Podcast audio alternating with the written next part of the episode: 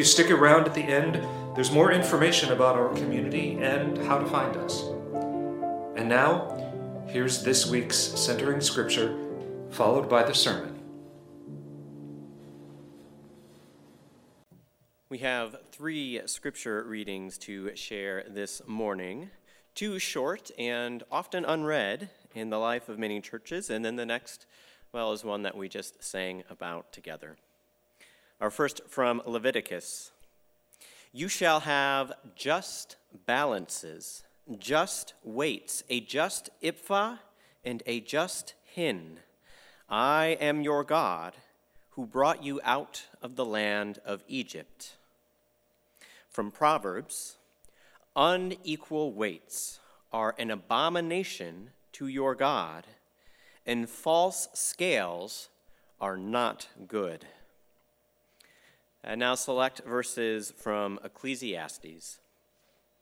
For everything there is a season, and a time for every matter under heaven, a time to be born and a time to die, a time to plant and a time to pluck up what is planted, a time to break down and a time to build up, a time to throw away stones, a time to gather stones together, a time to embrace, a time to refrain from embracing, a time to seek and a time to lose, a time to keep and a time to throw away, a time to tear and a time to sow. Well, friends, I'd like to begin this sermon with a short, fun project update on the new community kitchen here at St. Luke. If you follow our social media, then you may already know that the majority of our fixtures and appliances are in and that the project is nearing completion. And the near miraculous thing with that end in sight, the Community Kitchen project is slated to finish both on time and on budget. I know. And if you've been paying any attention to the news as of late, that should indeed feel like a, new, a near miracle. Even with all that's going on in the world, and that's a lot right now, it seems that we can't go more than one news cycle without encountering substantial stories of major global supply chain issues, of inflationary pressure, of demand, and delays. And as we head into a major election year, I venture to say that we should all get used to hearing plenty of stories and politically charged statements on these very subjects. Now, in the life of the church, we don't often talk about the economics of supply and demand. I certainly don't recall any sermons on the subject throughout my own lifetime of church attendance. But interestingly enough, our scriptures are chock full of stories about the struggle to, to, to, balance supply, demand, work, and wages. In the New Testament, Jesus bemoans that the harvest is plentiful, but the workers are too few.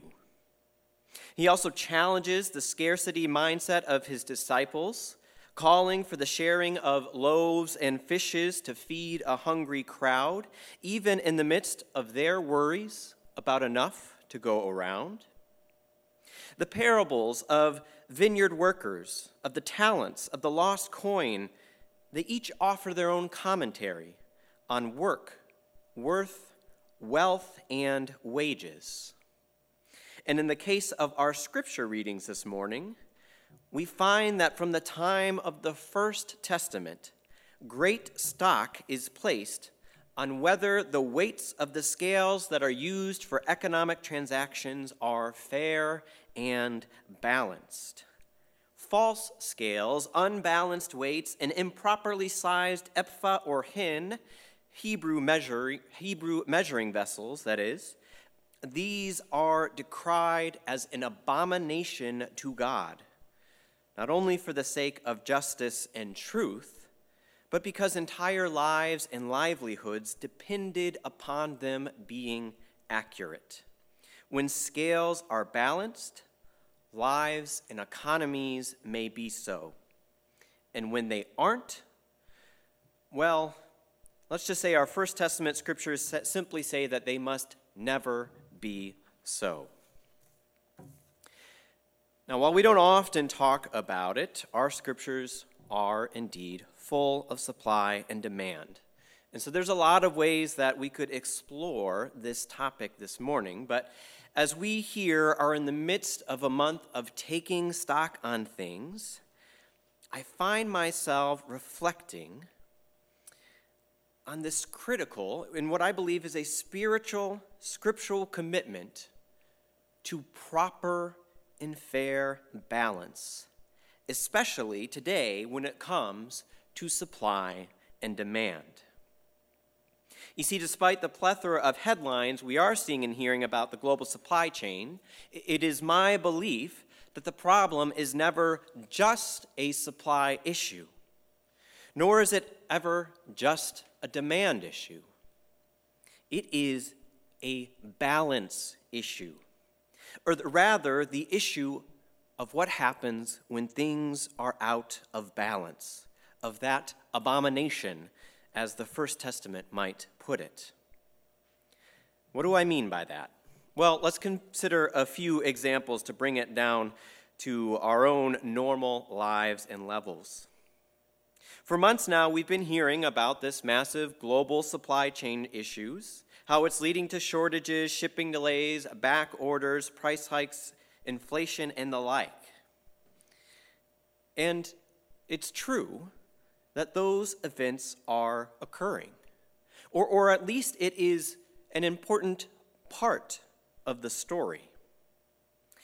Because you see, supply doesn't exist independent of demand. And did you know that last year, in the midst of these major global shortages, U.S. demand for consumer goods was up over 40%. In other words, in the face of deep shortages, we responded by deeply increasing our demand for stuff. Is that a supply issue or a demand issue? Or is it an issue of balance? A related counterexample begs the same question. As many of you know, our children unfortunately caught but have since recovered from COVID 19 recently. One silver lining that we are feeling and experiencing in our family is that we now feel comfortable to fly back to Michigan to visit our family many of whom have not met our youngest and haven't seen our oldest since the start of the pandemic. We'll be doing that next weekend, actually, while our still unvaccinated little ones have some theoretical immunity built up. Now, we are at that stage of life where we have to custom add an infant to our plane tickets. And to do that, I had to call our local airline carrier. And when I did so, I heard from them what I usually hear, perhaps a message that you are all familiar with as well. It goes something like this uh, Due to unexpectedly high call volumes, there is currently a three and a half hour wait time to speak to a cu- customer support agent. If you'd like our representatives to call you back at a later time, yada, yada, yada, you all know the rest. But did you hear it there? The issue in their eyes, is a demand issue, an issue of unexpectedly high call volumes. Which is interesting, after years of hearing this same message, you think they would come to expect those high call, call volumes. But what you don't hear in this story is anything about the number of customer service representatives that the company is electing to hire. It is squarely an increased demand issue in their eyes.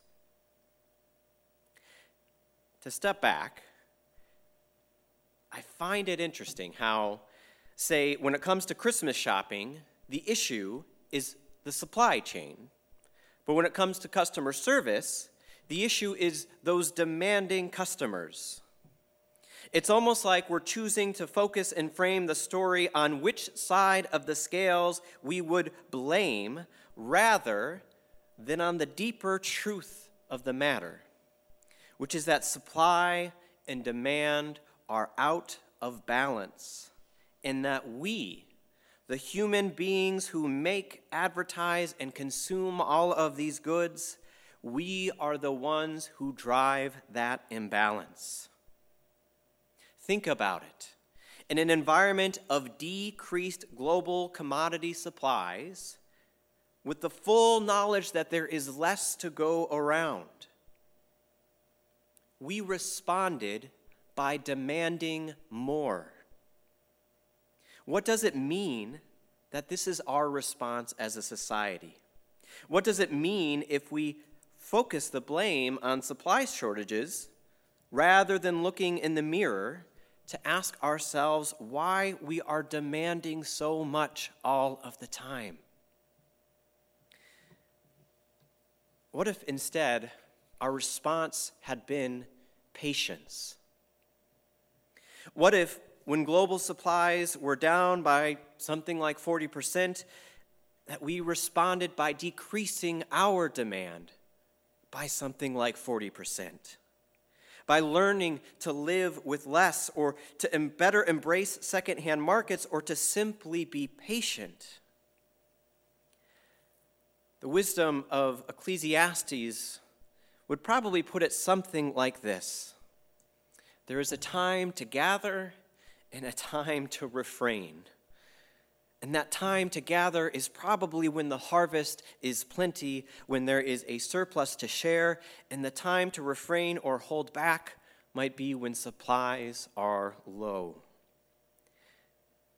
But we as a society are doing the opposite.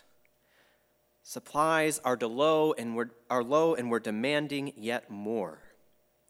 And if that isn't a societally wide and spiritually deep example of imbalance, then I don't know what is.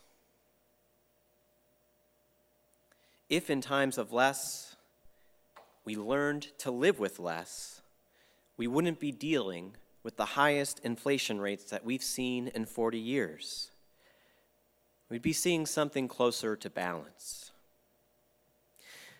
Now, friends, I want to pause right there on this morning, Super Bowl Sunday morning, the day of the biggest annual marketing campaign in our world, to suggest that we simply take a moment to let that sink in.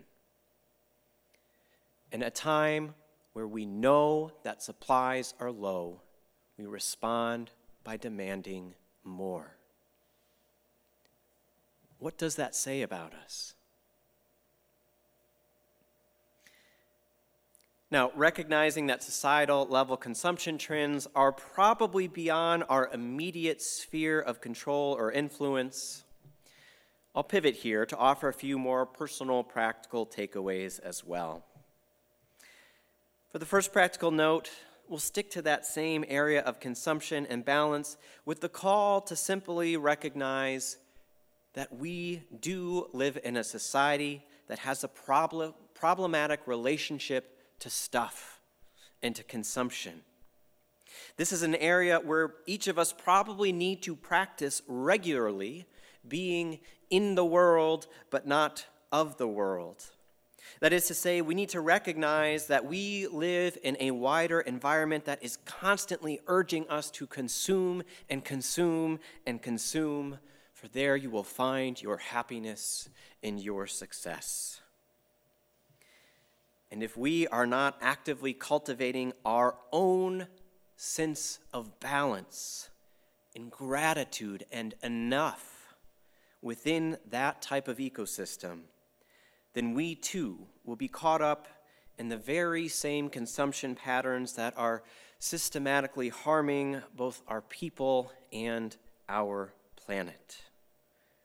We need to carefully cultivate balance within this imbalanced system. Next, and this one might be a little more timely for this exact moment. I'd also like to encourage us, both on an individual level and on a shared church collective level, to consider this pursuit of balance not only in our consumption and our financial resources, but to think about what it looks like with those great resources of our time and of our energy. Now, friends, we are, I hope, emerging out of this difficult dark winter season of this pandemic. I hope that we are emerging into a season in which we can do more together, we can do more easily, and we can return to some of our beloved rituals and rhythms.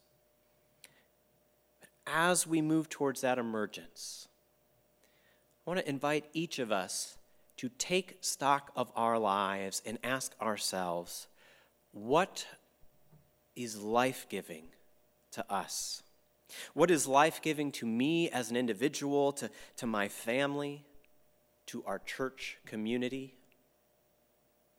I ask that because at the start of this pandemic, many of us experienced a sudden simplification of our lives. Many of the balls that we had been juggling in the air together or as individuals suddenly came falling down to the ground, and a great number of them have had to stay where they lay throughout this time.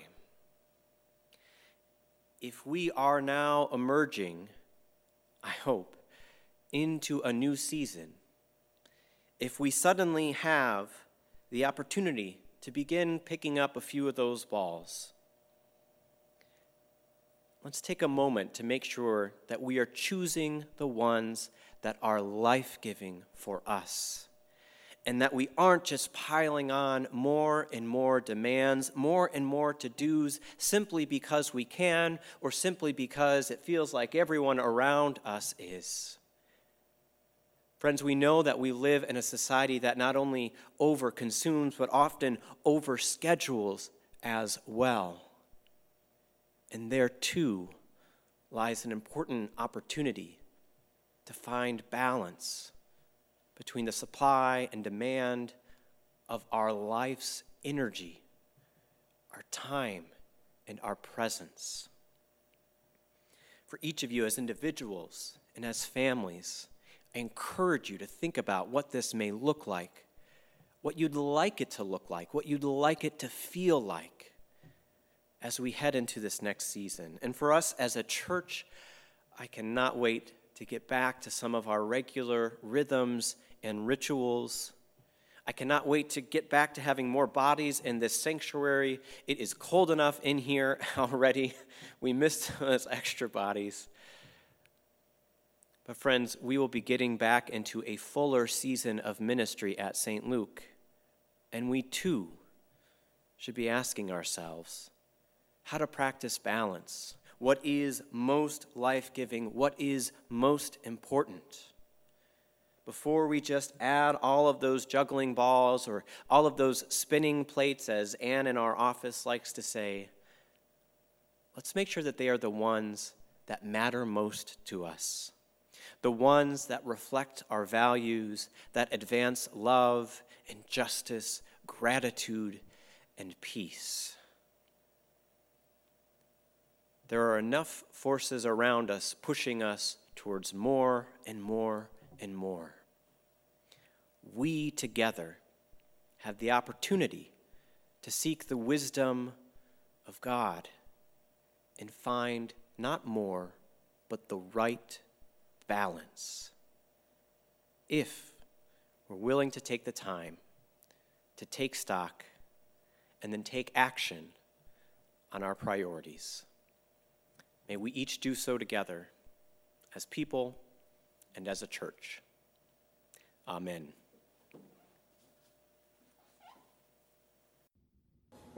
As a church located on Lakota land in Minnetonka, Minnesota, St. Luke is a joyful, inclusive, intergenerational, and compassionate community on a spiritual journey seeking to do justice, make peace, and to walk humbly with God. We invite you to join us live for virtual worship each Sunday morning on Facebook or YouTube, or by following the worship links on our website, stluke.mn.